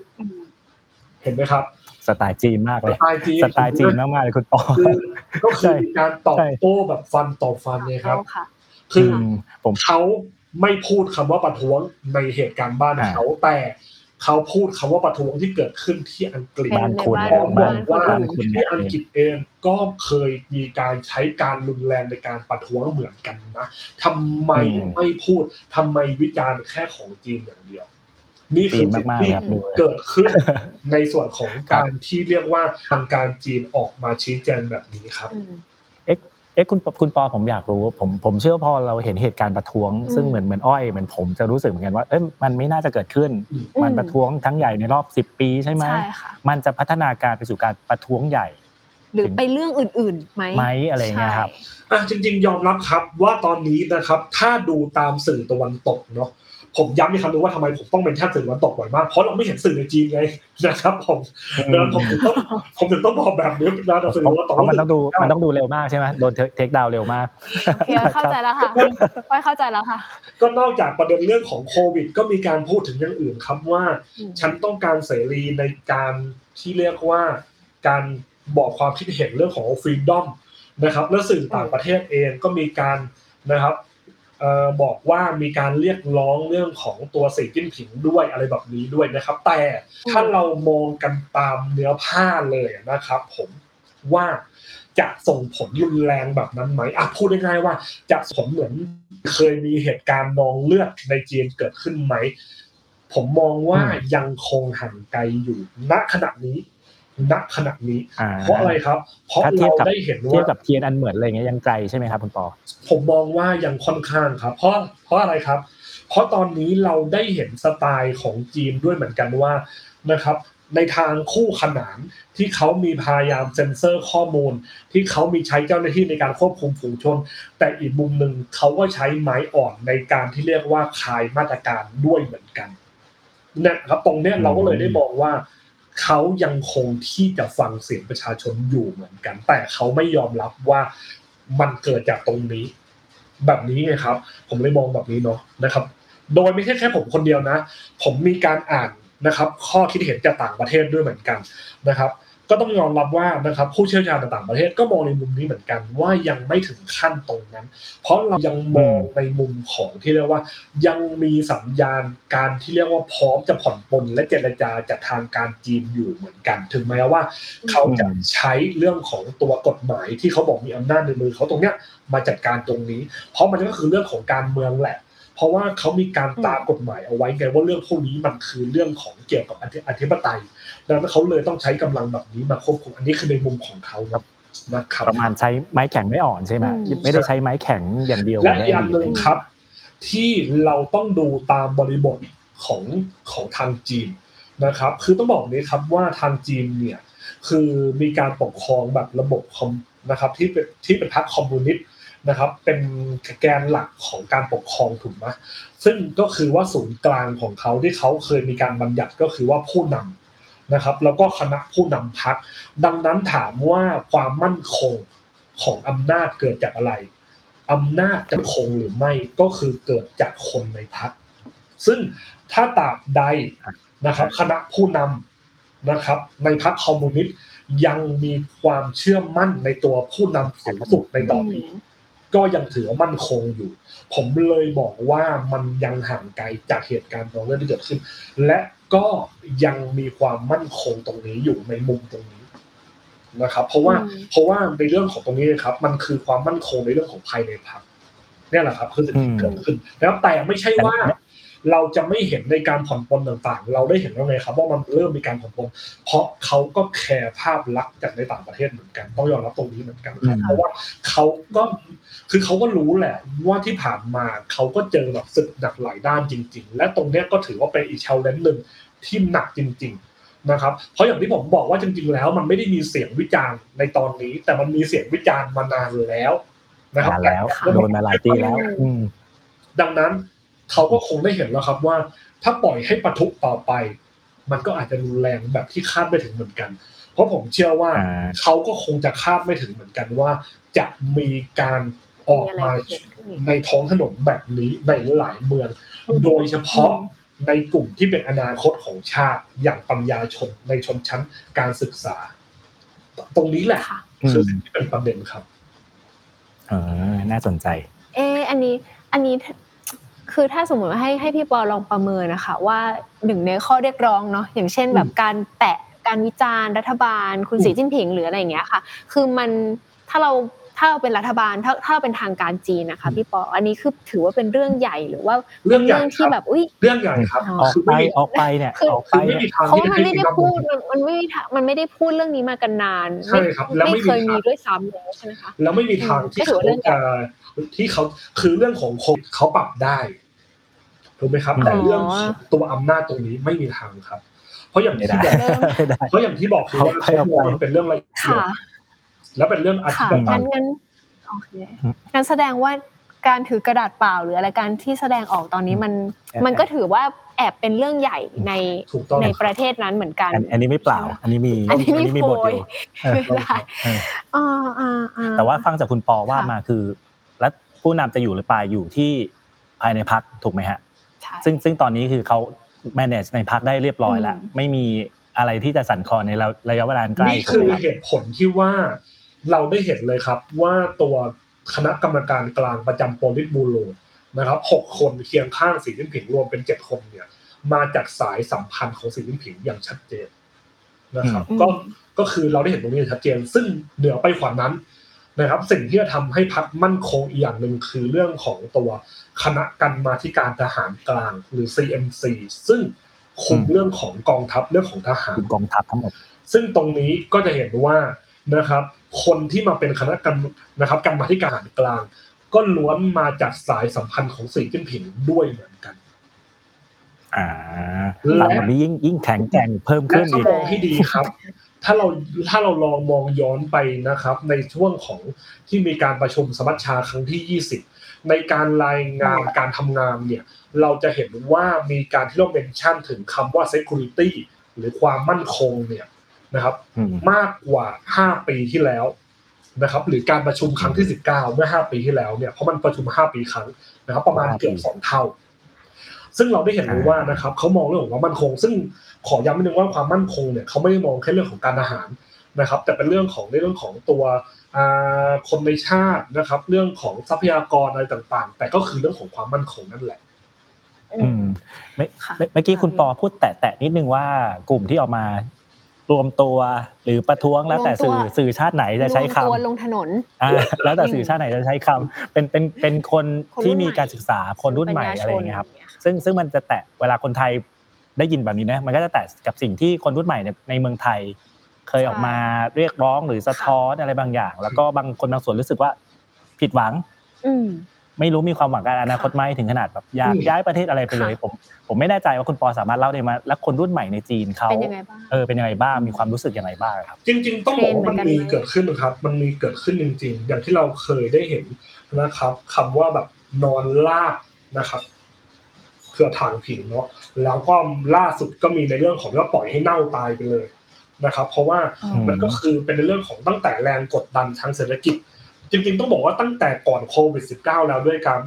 นะครับที่มีเรื่องของเศรษฐกิจจีนเนี่ยเริ่มมีฟองสบู่ เริ่มมีเรื่องของตัวสงครามการค้าจีนอเมริกาต่างอืมๆให้แรงกดดันในการทำงานต่างๆ ค่อนข้างเยอะขึ้นนะครับ ก็เลยทำให้เกิดประเด็นนี้ขึ้นมานะครับ ซึ่งตรงนี้แหละมันเกิดขึ้นจริง ๆ ครับ ซึ่งจริง ๆ ต้องบอกว่าทางการจีนเองก็พยายามนะครับที่จะลดแรงกดดันตรงนี้นะครับ ทั้งทางตรงและทางอ้อม นะครับอะอย่างอืมทางอ้อมก็อย่างเช่นนะครับ มีการที่เรียกว่าพยายามที่จะออกนโยบายมีลูกคนที่สองลูกคนที่สามอืมได้นะครับ เพื่อเพิ่มจำนวนประชากรตรงนี้ขึ้นมานะครับ เพื่ออนาคตของชาติจะได้อะมีคนมาขับเคลื่อนตรงนี้ และทางตรงอะอย่างเช่นตัวโควิดนะครับ ตัวระยะสั้นตรงนี้จะเห็นเลยว่าล่าสุดเนี่ยนะครับเขามีการที่เรียกว่าเปิดสายด่วน ก็คือให้แต่ละท้องที่มีการจัดสายด่วนสำหรับที่ว่ารับเรื่องร้องเรียนของทาง ในมหาวิทยาลัยนะครับ โดยเฉพาะคนที่ต้องล็อกดาวน์อยู่ในมหาวิทยาลัย แล้วเรียนออนไลน์จะมีความเครียดมากกว่าคนอื่นเขาอืมตรงนี้ก็เห็นเลยว่ารัฐบาลก็รู้ครับ ว่ากลุ่มคนรุ่นใหม่ กลุ่มคนที่มีการศึกษากลุ่มนักศึกษาตรงเนี้ยมีแรงกดดันตรงนี้ค่อนข้างเยอะที่ได้รับผลกระทบ และจากอืมกลุ่มนี้แหละเป็นกลุ่มที่กล้าคิดกล้าทำจะมีเสียงที่เชิงลบออกมา เราก็เลยได้เห็นว่าอืมตรงเนี้ยเขาเริ่มมีการ นะครับ เอามาตรการมาใช้ตรงนี้แล้วนะครับอืมอืมอืมน่าสนใจก็แสดงว่าเขาใช่เขาฟังใช่ไหมแล้วเขารีแอคอะไรบางอย่าง คือผมมองแบบนี้ครับว่า คือถามว่านะครับเขาเขาอ่าเขามีเขาทำทุกอย่างด้วยด้วยด้วยทางการหมดเลยไหม อันนี้ผมย้ำนะครับผมไม่ได้อวยนะ ก็คือดูตามความจริงแหละ เขามีการแบบปรับตามเสียงของประชาชนบ้างนะครับ เท่าที่ปรับได้ นะครับ แต่บางข้ออืมที่เขามองว่ามันขัดต่อกฎหมาย ขัดกับรัฐธรรมนูญสูงสุดของเขานะครับซึ่งมันเป็นอำนาจของผู้นำตรงเนี้ยเขาไม่สามารถทำได้เขาก็ไม่ทำคืออืมคือคือมันถึงขั้นที่ที่มีคำเคยพูดว่า จริง ๆ แล้วในจีนเนี่ย ถามว่าไม่มีเสรีไหมก็ไม่ใช่แต่มีเสรีตามสิ่งที่เป็นได้ ก็คือตามกรอบที่เป็นได้ประมาณตามเท่าที่ให้มีถูกไหมฮะใช้คำนี้ถูกไหมฮะมีซึ่งซึ่งครับซึ่งถ้า ถ้ามองในมุมของทางประชาธิปไตยนะครับ อย่างอเมริกาหรืออย่างที่อื่นเนี่ยก็มองว่า มันก็ยังแบบลิดรอนเสรีอยู่ดีเนาะ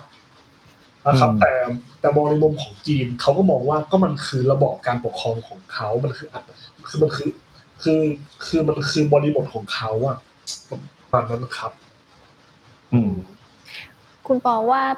ในอนาคตอะค่ะ อาจจะมีการแบบรวมตัวลงถนน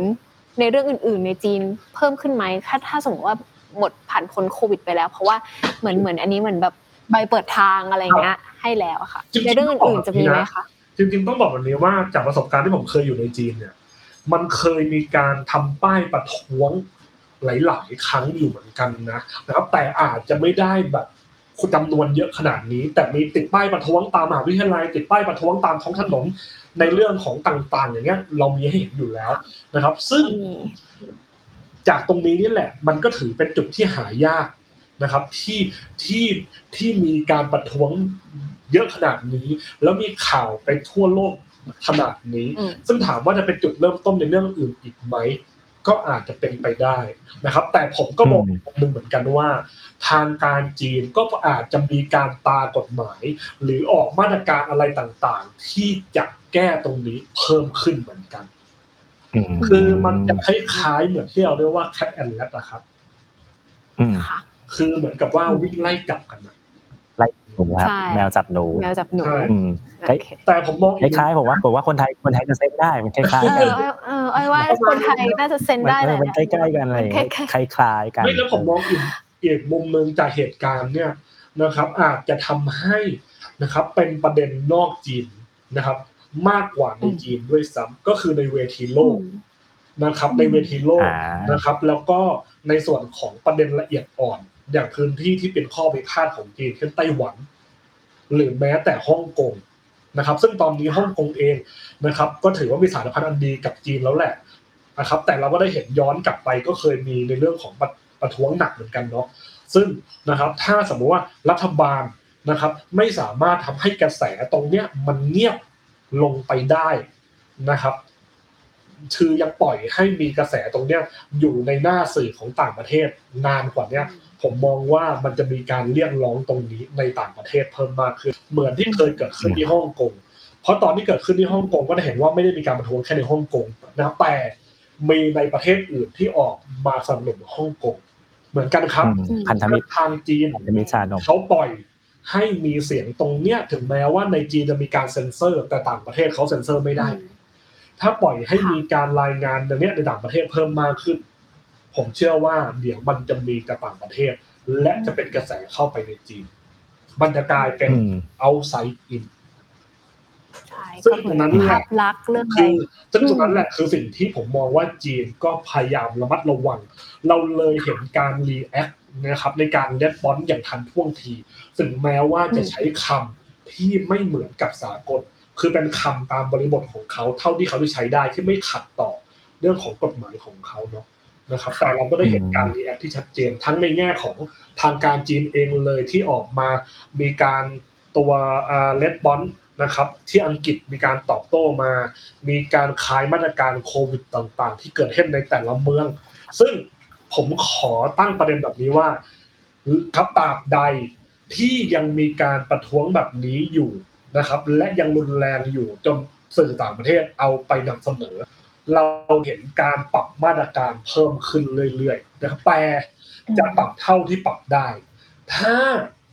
ปรับไปแล้วยังมีเสียงแบบนี้อยู่ ผมเชื่อว่าจีนจะมีการ react ที่ไม้แข็งกลับมาเหมือน กันอ่าก็น่าจับตามองน่าน่าสนใจน่าสนใจน่าสนใจน่าสนใจอยากให้คุณปอทำนายใกล้ๆสำหรับค่ะนักข่าวแมทเทอร์รอทำข่าวปี 2023ค่ะว่าจะมีเรื่องอะไรที่น่าสนใจในจีนบ้างเรื่องการเมืองก็ได้หรือว่ามีประเด็นอื่นๆอย่างเงี้ยค่ะคุณปอให้กันบ้างสิ่งที่ล่วงหน้าเลยครับสิ่งที่ต้องจับตามองครับ คือคือในการประชุมนะครับ ตัวสภาประชาชนมีนาคมปีหน้า ซึ่งจะมีการปรับคณะรัฐรัฐมนตรีต่างๆนะครับ แทนที่ นะครับ ทั้งนายกรัฐมนตรีที่จะลงจากตำแหน่งนะครับ และแม้แต่รองนายกคนปัจจุบันที่ดูแลเรื่องของโควิด -19 ก็จะลงจากตำแหน่งด้วยเหมือนกันนะครับ ต้องจับตาดูว่าใครจะขึ้นมาแทน และตรงนั้นแหละคือจุดเปลี่ยนของมาตรการโควิด อย่างแน่นอน รวมถึงการรีโอเพนนิ่งหรือเรื่องของการเปิดประเทศ รอดูหลังตอนนั้นได้เลยครับ ซึ่งเราอาจจะได้คุยกับพี่ปอยอีกใช่ครับใช่จีบจีบไว้ล่วงหน้าครับผมผมผมอาจจะมีคำถามหนึ่งนอกนอกเหนือจากค่ะเรื่องการเมืองนะครับ เวลาเวลาพูดถึงโดยเฉพาะ Office the Matter เนี่ยหลายคนก็รู้ว่าอยู่หลังสถานทูตจีน แล้วก็จะเป็นดงเป็นศูนย์กลางของจุดท่องเที่ยวนักท่องเที่ยวจีนอะไรเงี้ยค่ะผมเชื่อว่าภาคธุรกิจหรือหลายคนก็จะอืมอยากรู้ว่านักท่องเที่ยวจีน จะมีโอกาสกลับกลับมาสักเมื่อไหร่ยังไงเมื่อกี้คุณปอบอกว่าอาจจะสักมีนาเริ่มเปิดประเทศใช่ไหมครับ นักท่องเที่ยวจีนเองก็อยากรู้ครับ ว่าเมื่อไหร่จะได้ออกนอกประเทศสักทีครับและจริงๆในประเด็นมากกว่านั้นครับ คือถ้าเราดูครับคอมเมนต์ของคนของคนจีนเนาะเขาเคยมีคอมเมนต์ด้วยว่า เอาแค่ออกนอกมณฑลก่อนเพราะเพราะว่าตอนช่วงที่เป็นโควิด -19 เป็นศูนย์หนักๆอะคือแม้แต่นอกมณฑลก็ห้ามออกไป เพราะว่ามันคือเรื่องของตัวตัวตัวการเข้มงวดเนาะแล้วแต่ แต่แต่ตอนนี้เริ่มมีการผ่อนคลายแล้ว เราได้เห็นการที่เรียกว่าผ่อนคลายนะครับ ในส่วนของข้อจำกัดนะครับ การบินจากต่างประเทศเข้าจีน ดังนั้นครับผมมองว่าสักต้นปีหน้า ผมมองว่าปีหน้าค่อนข้างชัดเจนที่ที่เราจะได้เห็น แต่ถ้านักท่องเที่ยวจีนออกมาได้ ผมมองว่าจะออกมาเป็นแบบกรุ๊ปทัวร์นะครับ ที่มากหมด เพราะว่าเขายังสามารถควบคุมได้นะครับ เพราะนะครับเพราะถ้าสมมติเกิดเหตุฉุกเฉินนะครับสมมติมีการระบาดเพิ่มขึ้นอีก เขาสามารถคุมกรุ๊ปทัวร์ได้มากกว่าการคุม individual เลยครับ ซึ่งผมมองว่าประมาณสักต้นปีหน้าเราได้เห็นชัดเจนแล้ว ซึ่งคนจีนก็รอมาเที่ยวอยู่ครับ อันนี้พูดตามตรงอืมนะครับเนาะทุกอย่างเริ่มใช่เปิดคนประเทศคนจีนยังอยากมาเที่ยวไทยอยู่ไหมฮะอ่าเท่าที่ดูนะ ในส่วนของเวลามีคนยังรีวิวอะอย่างคนจีนที่ยังรีวิวเกี่ยวกับไทยเพราะคนจีนบางที คือบางคนยังอยู่ในไทยเนาะอย่างในโตอินของจีนที่เป็นติ๊กต็อกไทยเนี่ยเขาก็ยังมาreact เกี่ยวกับไทยค่อนข้างเยอะนะคือจริงๆก็ก็ยอมรับว่าจีนก็ยังอยากมาไทยอยู่นะครับ มันก็จำนวนไม่น้อยหรอกเออซึ่งนะครับแต่ผมมองว่าในในช่วงแรกอาจจะยังไม่ได้กลับมาแบบเยอะมากมายเหมือนตอนเหมือนต้นเดิมอะไรเงี้ยไม่ใช่นะคไม่รับใช่เพราะว่าอืมผมมองว่าถึงแม้จะเปิด แต่ก็ยังอาจจะเปิดแบบมีข้อจำกัดอยู่บ้างนะครับ ผมแต่ว่ามันค่อยๆก็คือพูดง่ายๆว่าตามสไตล์จีนนะ นะครับ คือแบบค่อยเป็นค่อยไปตามสไตล์เขาว่านั่นแหละครับ อืมอืมใช่ครับอาจจะประมาณนี้ใช่ใช่วันวันนี้วันนี้ขอบคุณคุณปอมากเลยใช่ได้ เยอะกวันที่คิดมากเลยสนุได้กทั้งมากแง่มุด้มวยทางการควบคุมโรคค่ะทางการเมืองการท่องเที่ยวด้วยนะอืมเมื่อกี้อะไรเงี้ยครับใช่ก็ถ้าใครฟังไม่ทันนะคะ ก็เรามีเอ่อให้ติดตามย้อนหลังค่ะ แล้วก็ใน YouTube The Matter นะคะ รวมถึง Spotify ได้นะคะ ก็ เซิร์ชได้เลยค่ะว่า It Matters Now นะคะ วันนี้ขอบคุณคุณปอมากจริง ๆ ค่ะ แล้วก็ไว้มีโอกาสจะเชิญมาคุยกันอีกนะคะ ได้ครับก็ได้ฝากนะคะติดได้ค่ะ อาทิตย์หน้านะคะ ฝากติดตามรายการ Why It Matters Now นะคะ ดูว่าเอ่อเราจะหยิบยกประเด็นไหนมาคุยกันนะคะ แต่อาทิตย์หน้าก็คงไม่ได้เจอพี่หวีแล้ว ใช่ครับผมจะมาเรื่องจะมาเฉพาะตอนนี้ประเด็นเครียดๆหนักๆเหมือนที่ชวนปอมาคุยนะครับ แบบนะคะเจอกันค่ะพฤหัสหน้านะคะหนึ่งทุ่มตรงนะคะ วันนี้อ้อยพี่หวีแล้วก็คุณปอไปแล้วค่ะ สวัสดีค่ะ